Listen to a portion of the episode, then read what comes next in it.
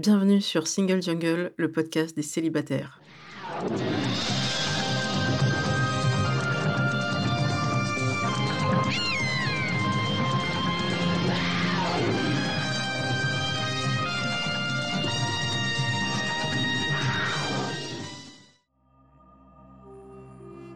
Je suis Louisa Amara et j'ai créé Single Jungle, un podcast dédié aux célibataires. Nous sommes plus de 100 millions dans le monde. En France, l'INSEE estime qu'il y a 41,3% de célibataires, au sens juridique. En effet, les personnes divorcées, dépaxées, séparées, veuves ne sont pas comptées. Nous sommes donc très nombreux et surtout nombreuses. Pourtant, on nous répète que la norme, c'est le couple. Eh bien, ça n'est plus vrai. Dans ce podcast, je reçois des autrices, des auteurs, des expertes du sujet, mais aussi et surtout des célibataires qui nous racontent leur parcours. Ce podcast, c'est le vôtre. Bienvenue Bonjour et bienvenue dans ce nouvel épisode de Single Jungle. Aujourd'hui, je suis avec Pascal Lardelier. Bonjour Pascal. Bonjour Louisa. Alors, je vais vous présenter, mais d'abord, je vais me présenter comme je le fais habituellement. Donc, je suis Louisa Amara, j'ai 42 ans, je suis une femme hétéro, toujours célibataire pour le moment en tout cas. En termes d'origine, je suis d'origine algérienne, kabyle par mon père. Je suis en termes d'origine sociale une transfuge de classe, je viens d'un milieu populaire ouvrier. Et je suis devenue cadre, donc je suis maintenant dans les CSP+. Et enfin, pour me situer, je suis une personne valide et ça, ça se dit par rapport aux personnes qui seraient en situation de handicap. Je pense que j'ai fait le tour pour la situation. Vous pouvez le faire également en totalité ou juste partiellement, comme vous préférez. Oui, bien sûr. Donc je suis Pascal Lardelier, j'enseigne à l'université de Bourgogne à Dijon où je suis professeur, j'ai 58 ans, je suis hétérosexuel et on pourrait considérer aussi que je suis un transfuge de classe. Voilà, puisque mes parents étaient ouvriers et petits commerçants. Super, merci pour ces précisions. Je vous ai proposé de participer à cet enregistrement pour vos travaux en général, mais notamment le dernier livre qui s'appelle S'aimer à l'ère des masques et des écrans et qui est sorti aux éditions de l'Aube en mai 2022, sauf erreur? C'est bien ça, oui, oui. Alors, à l'ère des masques, évidemment, on pense aux masques, aux masques par rapport à cette pandémie, mais aussi il y a d'autres types de masques qu'on pourra évoquer tout au long de cet épisode. Peut-être pour commencer, qu'est-ce qui a fait que ce livre était important pour vous après ces, ces deux ans de pandémie Il y avait encore beaucoup de choses à dire sur le sujet? Alors en fait, ce livre, pour prendre une perspective un peu plus ancienne, s'inscrit dans une trilogie et il est le, la dernière pierre d'une trilogie puisque j'étudie ce que j'appelle le net sentimental. Alors le net sentimental, pour aller vite, hein, c'est la drague, la rencontre amoureuse, la rencontre sexuelle, assistée par des ordinateurs il y a une vingtaine d'années, et puis désormais par des applis, des logiciels, des algorithmes. J'avais écrit en 2003 un ouvrage qui s'appelait Le cœur net, célibat et amour sur le web.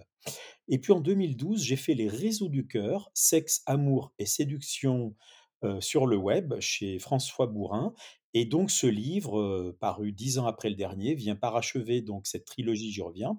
Il est aussi eh bien la dernière pierre, j'y reviens, d'une étude longitudinale que j'ai consacrée donc à ce net sentimental et important bien évidemment, parce qu'on va y revenir durant tout ce podcast, parce qu'il arrive au terme de la pandémie qui a révolutionné nos relations sociales au sens large du terme, distanciation, gestes barrières, passes, etc. Et les relations amoureuses aussi. Et donc voilà, j'essayais un petit peu de prendre la mesure des bouleversements, et bien que la distance comme nouvelle norme sociale et morale dans un premier temps, et puis que les algorithmes, les écrans, les applis aussi ont introduit dans les relations amoureuses et sentimentales. Vaste sujet, effectivement. Donc vous, ça, ça a occupé quand même pas mal d'années de votre vie, j'ai l'impression. Il y a encore beaucoup de choses à faire, je pense. Ouais, je suis un petit peu un des référents médiatiques, francophones, sans vouloir me vanter, je suis pas le seul bien évidemment, mais c'est vrai que oui, oui, je connais le sujet parce que j'y ai consacré, bah, 3 livres, 3 enquêtes, beaucoup de conférences et d'articles et puis, vraiment plein, plein de d'enquêtés que j'ai pu rencontrer durant ces presque 20 années qui, tous m'ont apporté, des témoignages, des anecdotes, des doutes, des références aussi. Voilà, donc c'est un un beau sujet parce qu'on travaille avec de la pâte humaine finalement et c'est ce que j'ai aussi aimé dans, cette étude long cours, en fait. Très bien, on va rentrer dans le dur, en fait, parce que moi, j'ai effectivement, beaucoup apprécié cet ouvrage parce que j'ai une passion pour les statistiques, mais aussi pour la sociologie, évidemment et c'est vrai que les stats, c'est d'abord ce qui m'intéresse et ensuite on tire le fil de ces chiffres-là. On va commencer peut-être par les chiffres du célibat parce que j'en parle régulièrement, tout au long des des épisodes. On n'est pas tous d'accord, après il y a des façons de compter qui sont peut-être différentes parfois d'un pays à l'autre et même entre l'INSEE et l'INED, ils ont pas toujours les mêmes méthodologies. C'est assumé, hein, heu, parfaitement d'ailleurs. Moi, le chiffre que j'utilise, heu, régulièrement, c'est, heu, le chiffre, de l'INSEE qui date de 2018, qui est de 41,3 % de personnes célibataires au sens juridique, donc ils sont très stricts au niveau de l'INSEE. Ce sont les personnes qui sont célibataires, c'est-à-dire jamais mariées. Effectivement, moi, ça me posait problème, en termes de compréhension pour mes auditeurs et mes auditrices parce qu'une personne divorcée, qui ne serait pas à nouveau dans une nouvelle relation amoureuse, de fait, pour moi, est célibataire. Est-ce que vous êtes d'accord avec ce terme aussi? Je suis entièrement d'accord avec ça. On peut avoir une approche très étroite et juridique, comme vous le disiez à l'instant. Est célibataire officiellement toute personne n'ayant jamais été mariée. C'est une définition qui finalement est assez insatisfaisante puisque elle brasse très, très, très large et puis elle fait un petit peu finalement du mariage, eh bien l'impératif catégorique, heu, de toute perception de de ce sujet-ci. Alors moi, très concrètement, je travaille avec une définition beaucoup plus souple et on est nombreux à s'accorder avec celle-ci. Est célibataire toute personne qui, étant en âge d'être mariée ou en couple, ne l'est pas de fait. Voilà et c'est vrai que dans ce cas-là, effectivement, eh bien, on a les personnes qui sont seules sans avoir jamais été mariées, c'est mon cas au demeurant et puis, heu, on a les personnes qui, heu, sont célibataires transitoires puisqu'il faut quand même savoir que c'est une communauté mouvante. On y entre, on en sort, on y revient. Le couple est devenu extrêmement fragile. Les statuts du couple ne sont plus gravés dans le marbre de la morale, des institutions, du regard social. Et c'est vrai que depuis quelques décennies, eh bien, je pense que tout un chacun sait qu'il peut possiblement redevenir célibataire, retrouver le couple, en sortir et cetera. Alors on va pas se lancer dans une bataille de chiffres, mais, heu, voilà, en en clair, est célibataire une personne qui est seule alors qu'elle pourrait être en couple finalement? Et je pense que c'est une définition valide de travail et qui permet une assez grande souplesse d'abord et une assez grande précision ensuite dans la perception du statut? Ça me va, comme statu quo, ça me va et je vais peut-être préciser qu'il arrive régulièrement que dans les études, que ce soit de l'INSEE ou, de l'INED ou même de l'IFOP, ils le précisent quand même assez clairement dans la méthodologie qu'ils vont s'intéresser, par exemple, à des personnes âgées de 26 à 65 ans. Mmh mh. Alors pourquoi? Bon, certaines vont expliquer qu'au-delà de 65 ans, très clairement, ça ne les intéresse pas. Mmh mh. Donc ça rentre pas dans leur sujet d'étude, sauf que moi, je j'ai tendance à aller vers, toutes les personnes célibataires et pour moi, on peut l'être évidemment avant 26 ans et on peut l'être aussi après 65 ans. Bien sûr, bien Bien sûr. que ce soit plus complexe peut-être à à étudier, mais ça, s on va laisser les sondeurs à leur façon de travailler. Donc on est d'accord sur le principe, on est célibataire dès lors qu'on n'est pas dans une relation amoureuse, quel que soit le statut, juridique, qu'on met derrière et ce qui est assez intéressant dans votre propos, c'est justement qu'il n'y a jamais eu autant de célibataires. Le chiffre, il me semble a doublé en quelques décennies. Comment vous expliquez ça? Il a plus que doublé, depuis les années, heu, 70 et les années 70 et les années, bah, post 68 dans un 1er temps avec ce vaste mouvement de libération, de libéralisation, la loi qui facilite le divorce en 1975 par exemple et puis comment l'expliquer? Le couple a longtemps été quelque chose d'assez fataliste au sens de fatum, donc de destin.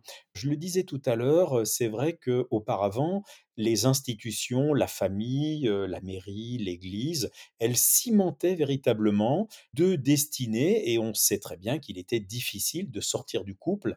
Pensons par exemple juste à la génération de nos grands-parents, pour les gens qui sont de ma génération, c'est-à-dire encore quinquas, voilà.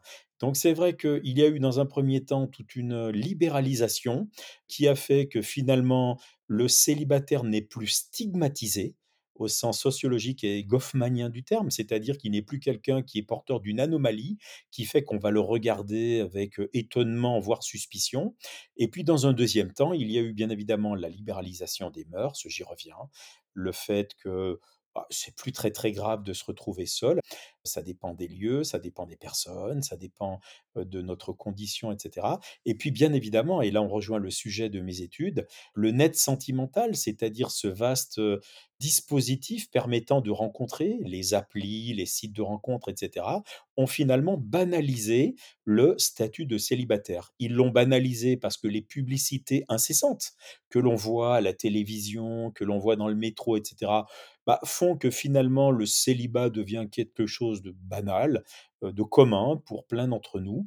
Et puis, dans un 2e temps parce que ces sites ont permis aux couples, à la rencontre en ligne, d'entrer dans une ère de consommation. Et là, beaucoup de sociologues, dont Eva Illouz, ont travaillé là-dessus, c'est-à-dire ce que j'appelle les jeux de l'amour et du marché et c'est vrai que finalement, entrer dans le statut de célibataire, c'est savoir qu'on peut en sortir possiblement et puis qu'en sortir et y rentrer, c'est rendu finalement assez facile par les sites de rencontres et les applis. Voilà, donc on a dédramatisé finalement le statut, heu, du couple et puis, heu, le statut de célibataire qui s'est trouvé déstigmatisé.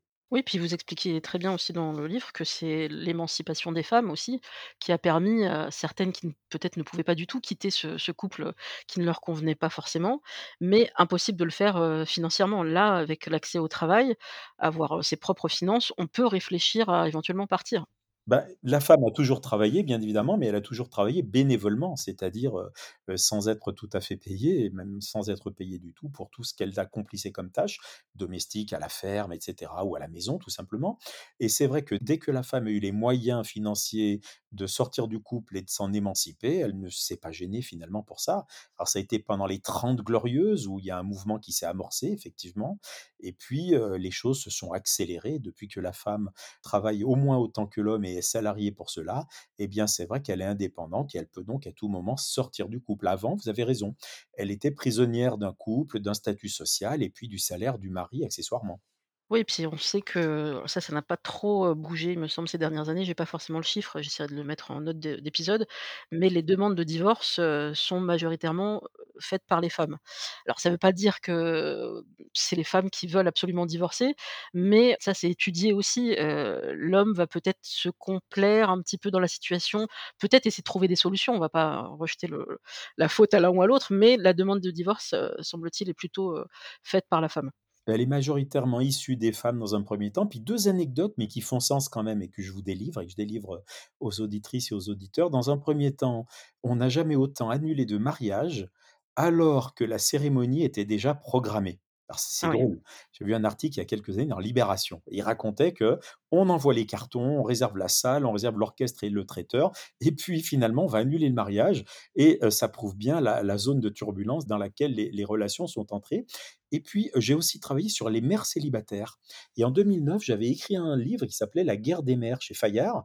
Et dans cet ouvrage, j'avais rencontré donc dans le cadre de l'enquête, j'avais rencontré une juge aux affaires familiales qui m'avait dit que les divorces de seniors explosent et ça, c'est quand même aussi quelque chose qui fait sens. C'est-à-dire que les gens arrivent à la retraite et puis s'aperçoivent, bah, qu'ils ont vécu l'un à côté de l'autre en travaillant et cetera, puis qu'on ne se supporte plus à la retraite et on va se quitter juste après la retraite et ça, c'est quelque chose qui quand même est étonnant et symptomatique d'une évolution. Voilà. Ouais, mais après c'est vrai que ça peut être très culturel, je sais que c'est un un sujet, Oui. je me permets une anecdote personnelle que j'ai évoquée pas plus tard que cet été avec ma mère, parce qu'elle n'envisageait pas du tout, cette option, alors qu'elle elle a déjà divorcé une 1re fois, hein et puis Oui. ensuite elle a rencontré mon père et là, elle me disait: «Mais cette vie au quotidien, devient insupportable, tu vois bien que même en vacances, il est insupportable». Je dis: «Heu, pardon maman, mais tu découvres, il a toujours été comme ça, qu'est c'est quoi la différence?» mais comme vous l'évoquiez, bah, maintenant, il est à la retraite, elle aussi. Avant, on était là, nous, les enfants, il y avait beaucoup de de vie à la maison, beaucoup d'occupations. Et là, c'est le syndrome, du nid, qui est un peu vide et avec, le compagnon qu'il va falloir, gérer au quotidien. C'est pas évident et donc je comprends très bien les personnes qui divorcent quand elles le peuvent, parce que je pense aussi aux femmes qui peuvent avoir des retraites très petites, pour différentes raisons et qui, n'ont pas toujours la possibilité de partir, mais c'est pas le cas de ma mère. Donc c'est vrai que je lui dis: «Mais toi, tu as pas ce problème financier, donc c'est quoi qui te bloque?» et elle m'a répondu: «Non, maintenant, on est sur la dernière pente, on ira jusqu'au bout». Bon, merci en tout cas, c'est vous qui animez l'émission, mais c'est moi qui vous remercie pour ce témoignage, heu, bah, qui effectivement est personnel, mais qui révèle, bah, tout ce qu'on se dit depuis un petit moment. C'est-à-dire que le couple est devenu une denrée très fragile et puis que surtout les individus de notre post-modernité sont devenus hyper critiques vis-à-vis du couple. Voilà et ce qui était un allant de soi, qu'on acceptait par la force des choses il y a encore quelques décennies et bien désormais, on ne l'accepte plus et on ne l'accepte plus, je l'ai vu dans les études que j'ai menées, parce que finalement, il y a 2 choses très importantes qui doivent en permanence être éprouvées par les 2 hors cas de retraite et cetera, c'est d'abord un amour qui doit être mutuel et puis un désir aussi qui Mmh doit être partagé et constant et ça, c'est pas évident. De garder finalement sur la ligne de crête à la fois un amour partagé et puis un désir, constant. Voilà. Oui, puis peut-être que le effectivement la société a un peu évolué, heu, je pense que le covid nous a aidés au moins là-dessus. C'est qu'on voit bien avec les couvertures de magazines qui commencent à évoluer, on voit que le la figure de la personne célibataire, en particulier la femme, parce que c'est souvent elle qui a plus de de pression et ben, c'est plus si, heu, cauchemardesque que ça, que d'imaginer une femme célibataire. C'est peut-être une femme qui le vit bien, qui a Oui. du temps pour elle, qui a du temps pour ses projets. Alors qu'avant, il y a encore quelques années, moi j'ai moi j'ai vu la différence, hein, en entre le avant et après, surtout quand on arrive à cette phase, particulière de la trentaine ou la quarantaine. Maintenant, je ne suis plus le sujet d'inquiétude principal de mes proches, alors qu'il y a quelques années, on me disait: «Mais enfin, pourquoi tu retrouves pas? Qu'est-ce qui se passe? Est-ce que tu n'aurais pas trop d'attentes? Est-ce que tu serais pas trop exigeante?» ça c'est un des reproches qu'on va faire et justement ça me permet d'arriver sur, ce fameux sujet de la solitude, la solitude des célibataires. Alors, qu'est-ce que vous entendez vous par solitude dans votre ouvrage? La solitude, bah, c'est un sentiment, une sensation, une impression, un ressenti, bien sûr, personnel, intime intime, bien évidemment, qui fait qu'à des moments où on voudrait partager des choses, des activités, un quotidien, des soirées, ben, on le voudrait, on y aspire, mais on ne le peut pas, voilà. Donc la solitude, bon, elle est définie d'un point de vue sociologique, et déjà les relations sociales, sont définies d'un point de vue sociologique. C'est un ensemble de réseaux socio-économiques, socio-culturels qui vont faire que l'on n'est pas seul parce que justement on a des amis, on a des relations et cetera et cetera. Mais la solitude, c'est vraiment cette impression intime qui fait qu'à des moments, on voudrait faire des choses avec et on ne peut pas. Voilà. Donc à minima, c'est ça. La solitude, c'est une grande cause nationale puisque les pouvoirs publics s'en saisissent.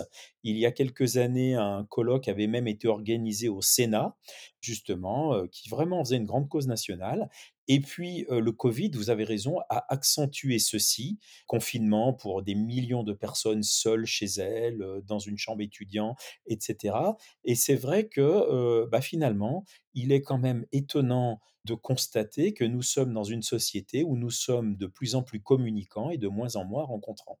Nous sommes dans une société où nous sommes bardés de prothèses technologiques et numériques qui nous permettent a priori de réseauter en boucle et en réseau, de draguer, de rencontrer, de faire des tas de choses en ligne. Mais se rencontrer IRL, in the real life, bah, c'est de plus en plus compliqué. C'est compliqué parce qu'il y a un niveau d'attente très élevé, vous le disiez tout à l'heure. C'est compliqué parce qu'il y a une méfiance généralisée que le covid a encore accentuée pour des raisons sanitaires, mais pas que. Et puis j'ose le dire aussi, c'est compliqué parce que la société s'est un petit peu, en tout cas pour certaines catégories socio-culturelles, elle s'est un petit peu hashtagisée. Et c'est vrai qu'on a désormais peur d'une espèce de judiciarisation de la drague et de la rencontre. Voilà, donc c'est pas évident, heu, dans ces conditions, par vent contraire, de rencontrer. Et c'est vrai que la solitude est d'autant plus ressentie que j'y reviens, et bien, finalement, notre modernité, elle ne fait qu'interconnecter des solitudes interactives. Foule sentimentale avec soif d'idéal attiré par les étoiles, les voiles, que des choses pas commerciales. Alors justement, on parlait de rencontrer, comment on se rencontre, les les lieux qui avaient été, heu, évoqués, heu, par Marie Bergström lors d'une, heu, récente, enfin, plus ou moins récente conférence.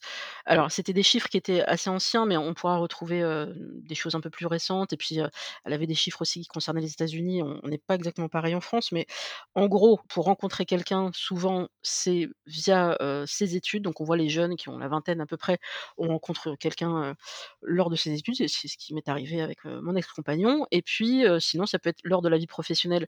Encore qu'avec les difficultés de d'accès à l'emploi, on devient très, très, très prudent quand on trouve un emploi. Parce que si ça se passe pas bien, avec, le compagnon ou la compagne, ça peut s'en ressentir au niveau du travail, donc je modulerai un peu ça. Il y a toujours les soirées entre amis, qui existent. Là, je dirais que quand on arrive à la trentaine, quarantaine, les amis sont souvent déjà casés et nous proposent seulement des gens casés, donc où on se retrouve en étant le seul célibataire et là, je fais une dédicace à mon ami Gaël qui m'avait dit, «Je suis affreusement, heu: «Désolée, je j'ai pas pensé à toi. Je crois que tu es la seule personne célibataire de la soirée avec le DJ. Tu peux aller le voir peut-être?» je lui dis: «Mais je suis venue pour ton anniversaire, je suis venue pour toi. Je m'en fous de rencontrer quelqu'un». Donc c'est vrai que ça mettait une pression aussi aux amis de dire: «Bon, on va essayer de caser les uns avec les autres, c'est pas une bonne idée». Et puis sinon, les lieux publics, alors ça, c'est très varié. On nous dit souvent: «Sortez célibataires, allez au théâtre, allez au cinéma, allez en exposition». Donc moi qui aime les chiffres, je suis allée voir, régulièrement, je vais beaucoup au cinéma, au théâtre, en expo. Ce sont pas des lieux où on rencontre beaucoup de célibataires hommes. Les expos en particulier, sauf si c'est une expo Star Wars ou Seigneur des Anneaux, on va plutôt rencontrer des femmes, pourquoi pas des étudiants en art, mais ça m'est arrivé très régulièrement d'être très étonnée de ne constater qu'il y avait que des femmes dans cette expo. Bon, pourquoi pas? Donc finalement, ces lieux-là, ils sont toujours là, mais est-ce que vous, vous en voyez d'autres? Est-ce que des des lieux ont émergé entre-temps pour faire des rencontres? Pas évident parce que là, vous avez déjà brossé un panorama qui me semble assez complet. En aparté, on y reviendra peut-être, vous comprenez l'avantage quand même des applis et des sites de rencontres, c'est que le statut partenarial, il est affiché et ça, c'est l'arme fatale. C'est-à-dire que vous allez draguer n'importe où, je m'excuse, je le dis de manière un peu prosaïque, mais on se comprend. Vous allez draguer, à l'expo, au musée, à la salle de sport, en boîte de nuit. Vous n'êtes jamais tout à fait certain du statut partenarial des gens que vous allez accoster et aborder et cetera. Alors, il y a les dîners arrangés, vous en avez parlé aussi avec les limites, et puis le potentiel comique de tout ça. Mais c'est vrai que sur les sites et les applis, au moins, les gens inscrits sont célibataires officiellement, en tout cas. Après le caractère officiel, on peut y revenir, on peut en discuter, bon, c'est une autre affaire. Alors, où rencontrer? Bah, écoutez, vous me posez presque une colle parce que j'y reviens, le panorama est complet. Le travail, oui, bien évidemment, les études pour les jeunes, le travail, alors les cours du soir, les conférences, bien évidemment, les cycles de conférences. On se dit quand même que quelqu'un qui va seul écouter un soir une conférence sur un peintre moderne ou sur la littérature du 19e siècle, bah, il n'est pas avec le compagnon ou le mari qui sera à la maison. Donc voilà, il y a, peut-être cette ressource sûre, pour le dire en sociologue. Et puis après, bah, les hasards de la vie, les hasards de la vie, parce que je pense que la rencontre amoureuse, de ce qu'on m'en a dit, c'est aussi une disposition. C'est-à-dire une ouverture, un éveil, un certain regard, pourrait-on dire.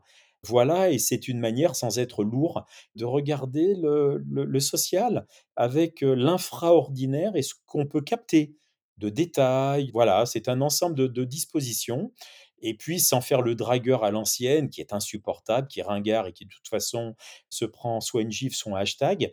Eh bien, c'est être ouvert, voilà, au hasard de la vie, c'est-à-dire, savoir traîner dans les librairies, dans les supermarchés et cetera et cetera.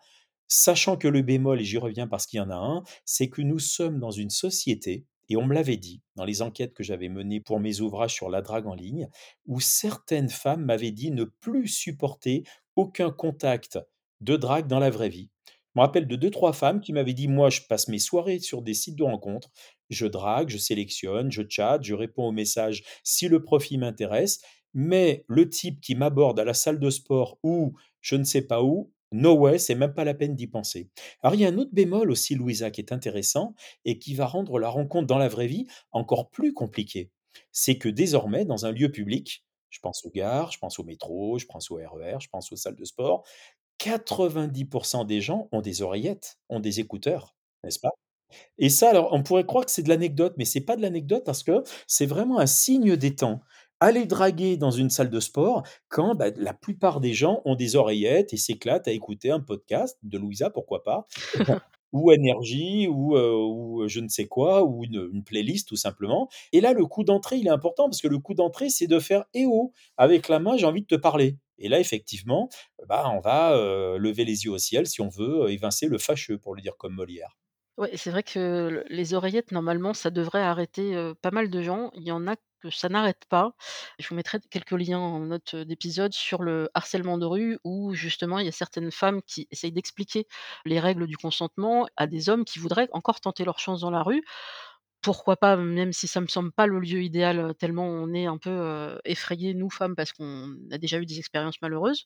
Et ben, si la femme a mis des oreillettes, a pris le soin de faire ça, c'est sans doute qu'elle n'est pas disponible à une conversation. Après, si on force le passage, c'est un peu compliqué. Encore une fois, tout est question de contexte. Je pense qu'une femme qui serait dans un parc, heu, en train de lire, heu et peut-être avec aussi les oreillettes, pourquoi pas, pour avoir de la musique classique en lisant, on peut tout imaginer, sera peut-être plus disposée à discuter, tout simplement, que quelqu'un qui rentre, heu, le soir, qui essaye de faire attention à rentrer chez elle en sécurité. Tout est question, je pense, de lieu, de contexte, d'attitude. Il y a des personnes qui ne semblent pas menaçantes comme ça, mais Ne vous rapprochez pas trop. Moi, ça m'est déjà arrivé que quelqu'un se rapproche à moins d'un mètre de moi, je ne comprends pas et en fait, c'est parce que la personne avait vu que j'avais des oreillettes et voulait me demander un renseignement. Oui, mais il est 22:00, heu, non. Il y a des façons d'arriver, surtout quand on est un homme.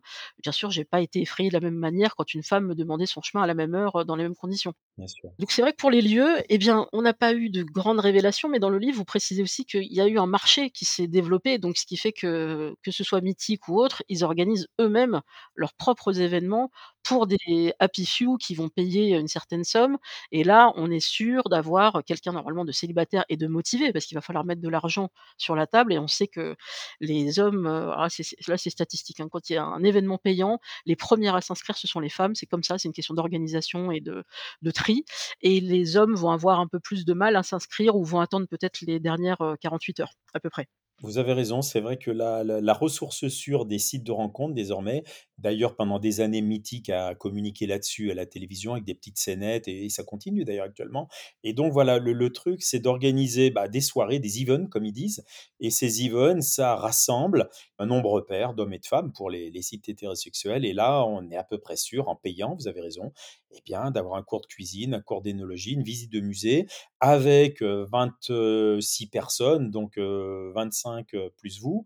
Et puis, les appariements, donc les mises en paire, pour le dire en sociologue, vont jouer avec les affinités électives qui vont effectivement se révéler ou pas. Et c'est vraiment les campagnes désormais, récurrentes de Mythique, d'organiser ces soirées. Et là, possiblement, on est dans la vraie vie avec des personnes qui peuvent nous correspondre.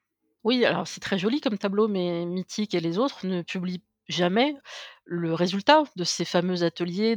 Bon, qu'est-ce que ça a donné? Est-ce que finalement les rencontres ont eu lieu? Ça s'est bien passé? Est-ce que ça a donné, de belles relations? Ils ne publient pas ce genre de choses et moi, j'ai pour habitude de dire que s'il n'y a pas de transparence sur le sujet, c'est qu'il y a un loup quelque part. C'est peut-être ma méfiance naturelle, hein. Ce que je puis vous dire, et Dieu sait si je les ai contactés, j'ai travaillé avec certains d'entre eux, les chiffres des adhérents et des adhérentes, des inscrits sur les sites de rencontres et les applis, mais c'est un secret qui est quasiment aussi bien gardé que celui d'une célèbre boisson américaine. Voilà, et c'est vrai que déjà, il y a le nombre d'inscrits, ils vont compter bien évidemment parce qu'il y a des fins publicitaires, ils vont compter les personnes qui sont inertes et qui ont encore une fiche en ligne alors qu'elles ne sont plus actives depuis très longtemps. Il y a parfois des doubles inscriptions. Il y a parfois certains sites qui vont fusionner leurs fichiers et qui vont donc se prévaloir de millions et de millions d'abonnés. Je le dis dans mon livre d'ailleurs, dans S'aimer à l'ère des masques et des écrans. Il y a quelques années, les sites de rencontres, si on additionnait le nombre d'adhérents possibles, on en était à 27 millions en France, ce qui est complètement saugrenu parce que je ne pense pas qu'on en soit quand même à un tiers voire une grosse moitié de la population inscrite sur un site. Voilà. Donc c'est un chiffre bien gardé et en amont d'abord le nombre d'inscrits et en aval ensuite, vous le disiez, est-ce que les événements ça marche, combien de couples on produit, etc., etc. Là aussi, ce sont des chiffres plutôt bien gardés euh, parce que bah, c'est il y a des enjeux industriels et marketing énormes derrière tout ça.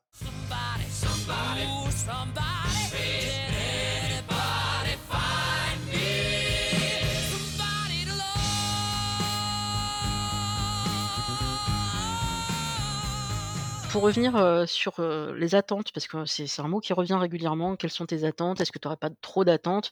Vous avez bien expliqué, parce que c'est le grand malentendu, qui perdure malheureusement en entre les hommes et les femmes, on n'a pas les mêmes attentes. Là, encore une fois, dans le schéma hétéro, aux auditeurs et auditrices qui seraient, heu, LGBTQIA+, heu, vous êtes les bienvenus, mais c'est pas exactement la même chose et je laisserai les personnes concernées expliquer comment ça se passe sur les applis, ou je vous renverrai vers des épisodes, où on a déjà parlé de ça et en l'occurrence, là, pour un schéma hétéro, vous expliquez bien que les hommes ont plutôt envie de faire des rencontres, heu, charnelles, parlons clairement, alors que les femmes, elles sont pas fermées à l'idée de la sensualité, mais elles ont quand même envie d'un champ des possibles et plutôt, une relation amoureuse, une relation sérieuse. Ça, ce schéma, il est toujours pertinent en 2022, ça n'a pas bougé Alors, il faut pas être trop schématique non plus, bien évidemment, ni trop manichéen. Il y a pas Mars et Vénus, les femmes qui rêveraient de la grande romance avec, le prince charmant et puis l'homme qui serait là effectivement pour consommer et alimenter un tableau de chasse et les images sont déplaisantes parce qu'elles sont rétrogrades et on est dans le stéréotype. Néanmoins et un article du Monde le confirmait il y a quelques années, néanmoins, il faut quand même reconnaître que, comme vous le disiez, avec toutes les nuances d'usage, la femme est plutôt a priori là, en effet, avec l'idée du couple, oui, oui, du couple ou en tout cas de la relation plutôt suivie, sinon sérieuse, du moins suivie. Et l'homme veut d'abord effectivement tester physiquement et puis l'amour ou en tout cas la relation en découlera ensuite. D'où le sentiment d'incompréhension qui préside souvent, heu, sur ce genre de site. C'est-à-dire que finalement, je schématise, pour les unes, il faudrait d'abord avoir le feeling et bien s'entendre pour coucher possiblement. Pour les autres, on va coucher d'abord et puis on verra si l'étincelle, le feeling viennent après. Alors bien évidemment, il y a dans ce que je viens de dire là, des biais générationnels dans un premier temps. On ne se comporte pas sur Tinder comme on se comporte sur Elite Rencontre dans un premier temps. Et puis il y a ensuite des biais socio-culturels, bien sûr. Voilà. Après, vous expliquez aussi qu'il y a quand même des femmes évidemment, heu, qui, heu, se sont, heu, amusées, heu, voilà, à découvrir leur potentiel érotique, de je vais pouvoir tester des peut-être des positions que je n'aurais pas essayées dans le cadre d'un couple sérieux parce que je n'ose pas, parce que j'ai peur de passer pour une salope, enfin ce que vous voulez. Donc il y a aussi toute cette, cette envie et ce voilà, ce champ des possibles quand on arrive sur une appli, qu'on est fraîchement célibataire, on a envie de retrouver cette confiance en soi. C'est Judith Duportail qui expliquait bien que certaines femmes se sont inscrites sur Tinder uniquement pour se rebooster la confiance justement, Mmh mh. sans avoir forcément l'intention de rencontrer. Alors je fais une parenthèse là-dessus, moi j'ai un vrai problème avec ces femmes-là. Je suis dans la sororité, mais je ne supporte pas la dissimulation, la Mmh duplicité et ne pas afficher son intention de départ. C'est ce que je reproche souvent aux hommes, c'est de ne pas afficher la couleur. Pour moi, les femmes, c'est la même chose. Si elles ne veulent pas vraiment rencontrer, c'est juste pour discuter, et bah, disons-le! Heu, disons-le tout de suite, comme ça, bah, on est là pour discuter, on est des espèces de coussins, le les uns pour les autres, on est des doudous, heu, numériques et ça va nous aider le temps que ça durera et puis on passe à autre chose. Mais Oui. Enfin, c'est pas possible de discuter comme ça pendant des jours et des jours. C'est un indice d'ailleurs pour les auditeurs et auditrices, Ah, s'il y a pas de proposition de rencontre de part et d'autre après quelques jours, arrêtez, oui. arrêtez, je veux dire, on n'a pas des emplois du temps tous de ministres, heu, il faut au moins qu'il y ait une proposition et ensuite on cale le moment. Mais si la proposition ne vient pas, je pense que c'est uniquement, heu, du virtuel il y a des gens qui ne cherchent que du virtuel. Oui, oui, bien sûr, bien sûr. Et du coup, moi, ma question par rapport à cette, heu, expérimentation sexuelle, ça, c'est quelque chose que peut-être vous avez pu voir dans vos témoignages, des femmes qui avaient envie de tester aussi ce pouvoir de séduction et simplement pour s'amuser elles aussi? Je l'ai souvent croisé et vous avez raison. C'est vrai que je parle de la libéralisation que j'évoquais il y a un moment. Je reviens à cette banalisation finalement des sites qui permettent à des millions de personnes d'être inscrites et de, de tester de tas de choses. J'ai même mis au jour ce que j'appelle le polygaming. J'avais proposé il y a quelques années à une revue de sociologie canadienne un article qui a été accepté qui s'appelait vraiment le polygaming ou Mmh les nouveaux contours du libertinage numériquement assisté et en fait, le polygaming, c'est quoi? Bah, c'est le fait que les réseaux sociaux et les applis vont permettre d'entretenir plusieurs simultanément, sentimentales et sexuelles. Mais quand je parle de polygaming, c'est que d'abord, ce sont vraiment les ressources du dispositif qui permettent ceci désormais, parce que, la pêche en ligne étant ce qu'elle est, on peut amorcer, excusez-moi de parler un peu prosaïquement et puis, contacter plein de gens ou répondre à plein de gens et puis finalement caler plein de rendez-vous ou plusieurs en tout cas.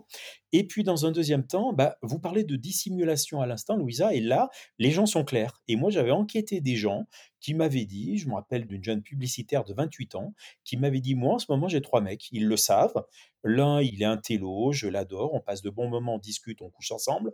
L'autre, c'est une bête de sexe, j'adore, on couche ensemble. Et puis le troisième m'apporte aussi autre chose et on couche ensemble». Et les cartes sont sur la table. Voilà. Donc après, ça ne dure qu'un temps et c'est pas évident de garder sur la durée plusieurs relations, en gérant les narcissismes croisés, en gérant les émotions et la gestion des émotions, et puis en gérant tout ça socialement. Mais en tout cas, j'avais eu des témoignages qui euh, me donnaient à considérer que les femmes, en 2022 et depuis quelques années déjà, effectivement, considèrent le net sentimental comme un terrain d'expérimentation, de jeu, etc., etc., et sans que la morale n'ait à s'en mêler. Oui, après, pour certaines, elles vont creuser un peu. Pour avoir parlé avec certaines d'entre elles, c'était parfois une phase, je dirais de pansement, après une rupture peut-être qui a pu être difficile. Envie de s'amuser, envie de tester, envie de rattraper le temps perdu, c'est une expression que vous utilisez vous aussi, mais que certains ont pu, utiliser, mais pas forcément de temps perdu, mais toute cette expérience que je n'ai pas forcément eue parce que mes copines célibataires, elles, elles l'étaient, moi j'étais en couple.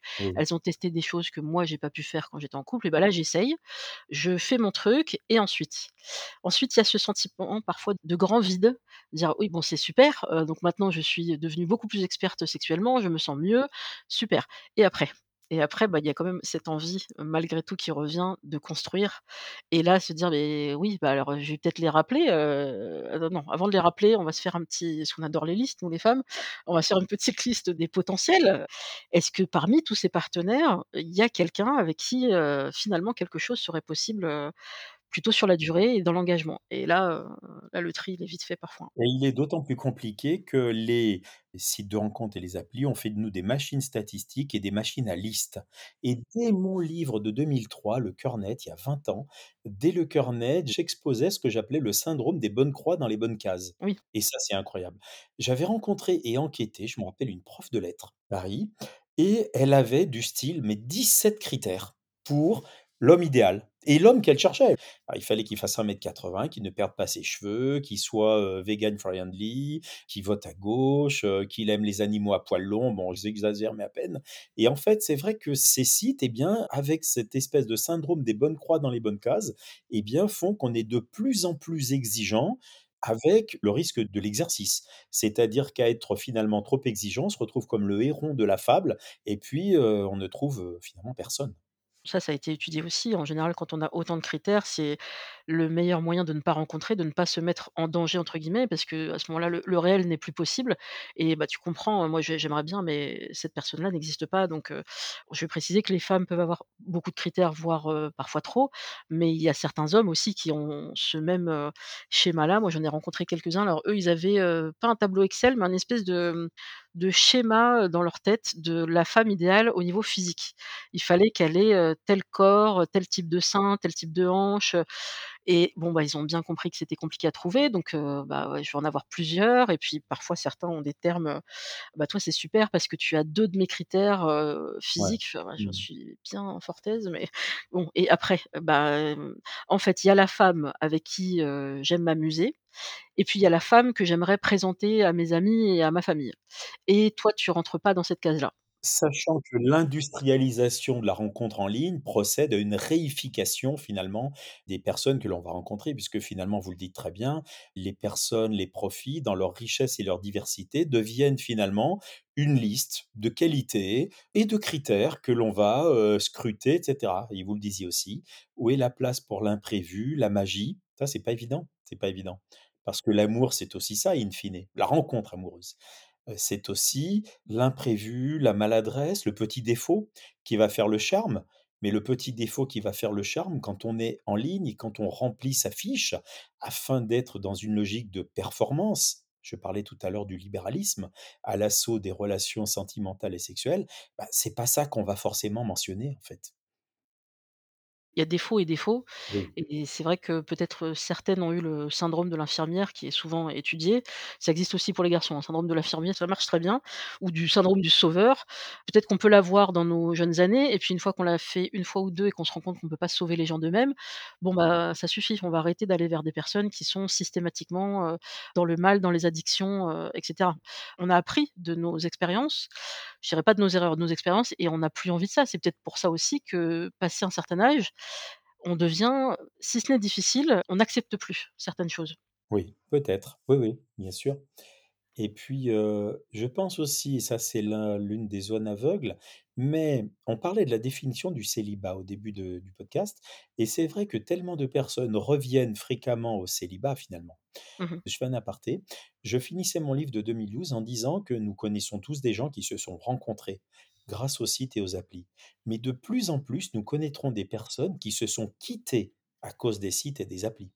Parce qu'ils introduisent dans le couple cette possibilité d'être inscrit en douce ou d'être tout simplement contacté par quelqu'un sur, un site de réseautage professionnel ou sur, un site, associatif et cetera et cetera. Donc ça c'est l'un un bémol qu'il faut effectivement prendre en considération. Peut-être revenir sur le développement personnel qui est quand même assez évoqué, dans votre livre, Oui. parce que ça, c'est le grand truc peut-être que ça vient de la presse aussi parce que ça fait vendre aussi pas mal de livres. Bon, bah, alors si on rencontre pas la bonne personne, si on on a un célibat qui devient un petit peu long et pas toujours assumé et choisi, Oui. et ben, on retour sur soi, peut-être qu'il faut optimiser, notre potentiel. On a vraiment des mots qui sont liés au marketing, pour ça. On nous dit: «Bah, voilà, il faudrait peut-être se faire accompagner, il faudrait se faire suivre», donc il y en a qui vont vers la thérapie. Moi, je suis pro thérapie, je pense que ça peut aider vraiment et il y en a qui vont aller plutôt vers le coaching et vous, vous avez quand même, une idée assez claire sur, le coaching amoureux. Oui, bah, c'est vrai que des love coach sont apparus, j'en ai rencontré certains et la relation amoureuse, elle, elle est précédée, heu, donc par un un audit. On pourrait filer la métaphore du du management. Elle est précédée par un audit où la personne va devoir, heu, finalement mettre, heu, sur la table, et bien, toutes ses qualités, toutes ses potentialités, toutes ses ressources et puis on va transformer la personne en une espèce de winner qui devra arriver au rendez-vous en étant le plus efficace, le plus impactant possible. Mais, heu, cette logique-là, managériale, quasi martiale, et bien, elle oublie, et j'y reviens, que l'amour, il se niche aussi dans des interstices qui vont être la timidité, la maladresse, des tas de choses qui vont se manifester dans le discours, dans les silences, dans l'apparence, dans le schéma corporel et qui peuvent aussi séduire, voilà et qui ne sont pas forcément inscrits dans une logique, managériale, de réussite coûte que coûte, pour faire des individus, des personnes qui doivent être nécessairement impactantes et remplir en quelque sorte, des croix dans des cases afin d'être sûr d'emporter la mise. C'est pas tout à fait comme ça que ça se passe quand même et heureusement d'ailleurs. Passez notre amour à la machine. Faites-le bouillir pour voir si les couleurs d'origine peuvent revenir. Comment vous voyez la suite? Parce que vous étudiez le terrain depuis, plus de 20 ans maintenant, comment ça va évoluer maintenant que ces applis, il y en aura de plus en plus ou peut-être de moins en moins ou plus ciblées? On sait qu'ils ont accès à énormément d'informations et pour autant et c'est parce que c'est leur modèle économique, ils ont pas tous intérêt du tout à ce qu'on rencontre la bonne personne. S'ils souhaitaient, ils pourraient nous mettre en contact avec les bonnes personnes qui ont les mêmes affinités. Ils ne le font pas pour qu'on y revienne.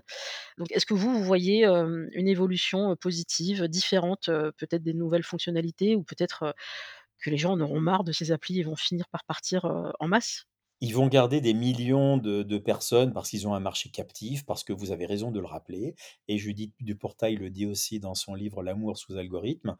Ils ont tout intérêt à ce qu'on ne rencontre pas la bonne personne, qu'on rencontre des personnes bien évidemment et finalement sur internet, on rencontre toujours l'amour, mais on rencontre pas toujours l'amour qu'on cherche.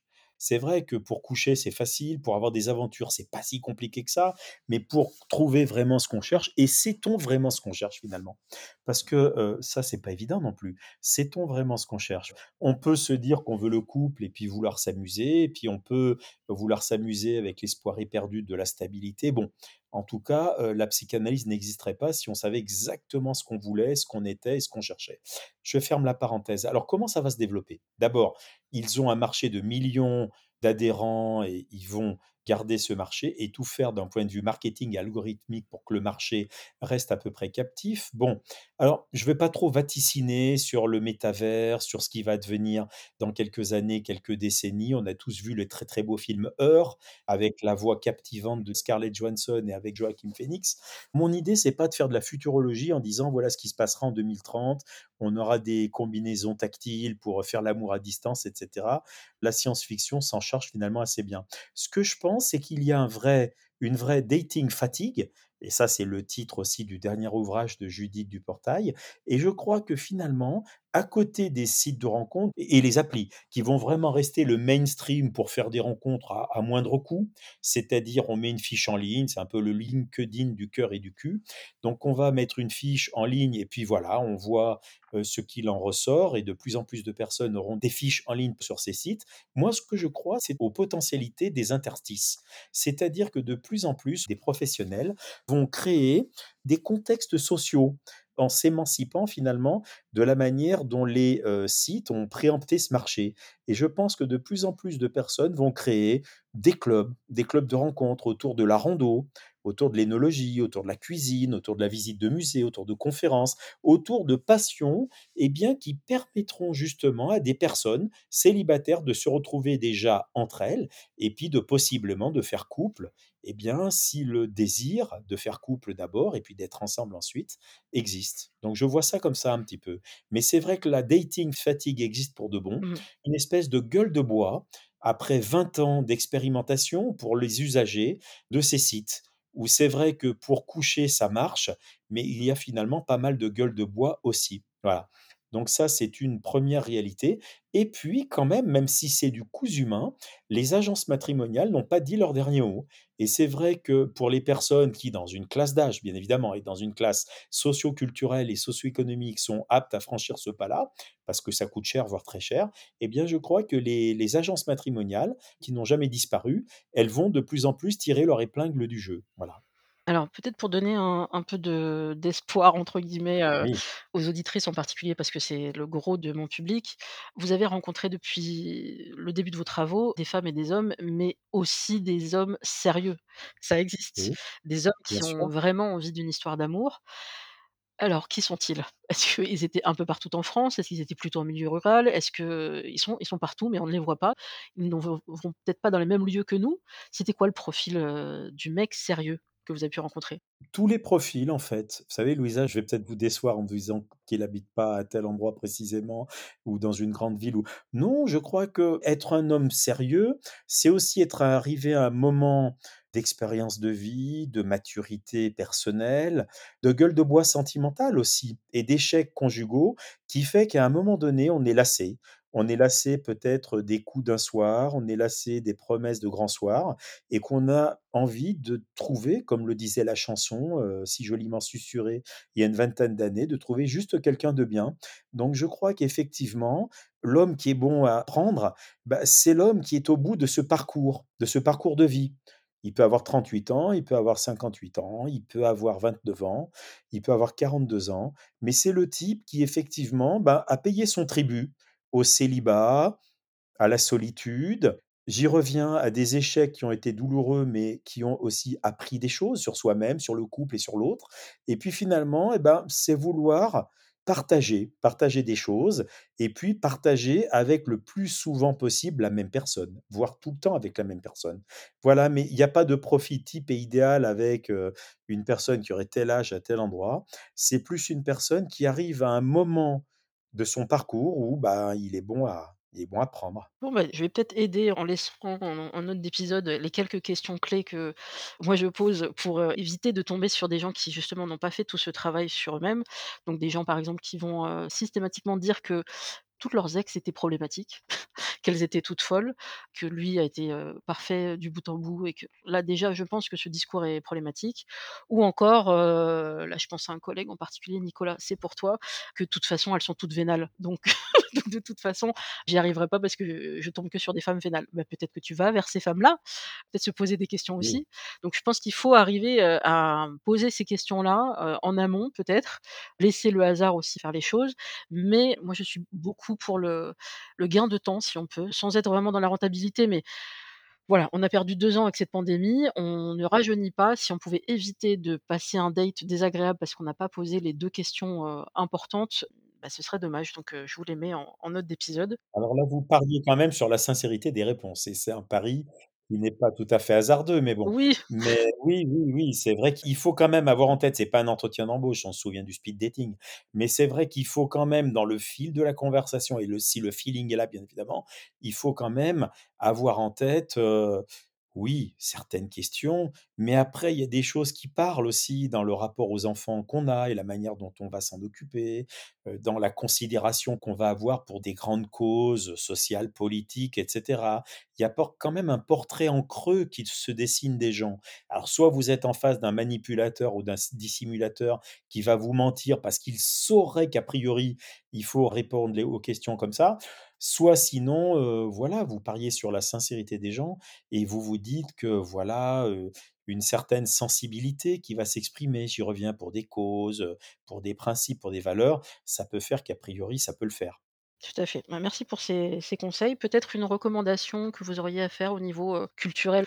Alors il y a beaucoup, beaucoup de références dans votre livre, mais peut-être que si vous avez un livre à recommander ou une œuvre, ça peut être un film, une série, ou alors je reprends toute la bibliographie de votre livre et je mets tout. Oui, j'espère que mon livre et vous en avez parlé et je vous en remercie, donne des clés. En tout cas, c'est vraiment une synthèse de 20 ans de recherche sur, bah, le statut célibataire, la rencontre amoureuse en ligne, assistée par les applis et cetera. Donc j'espère offrir effectivement une synthèse.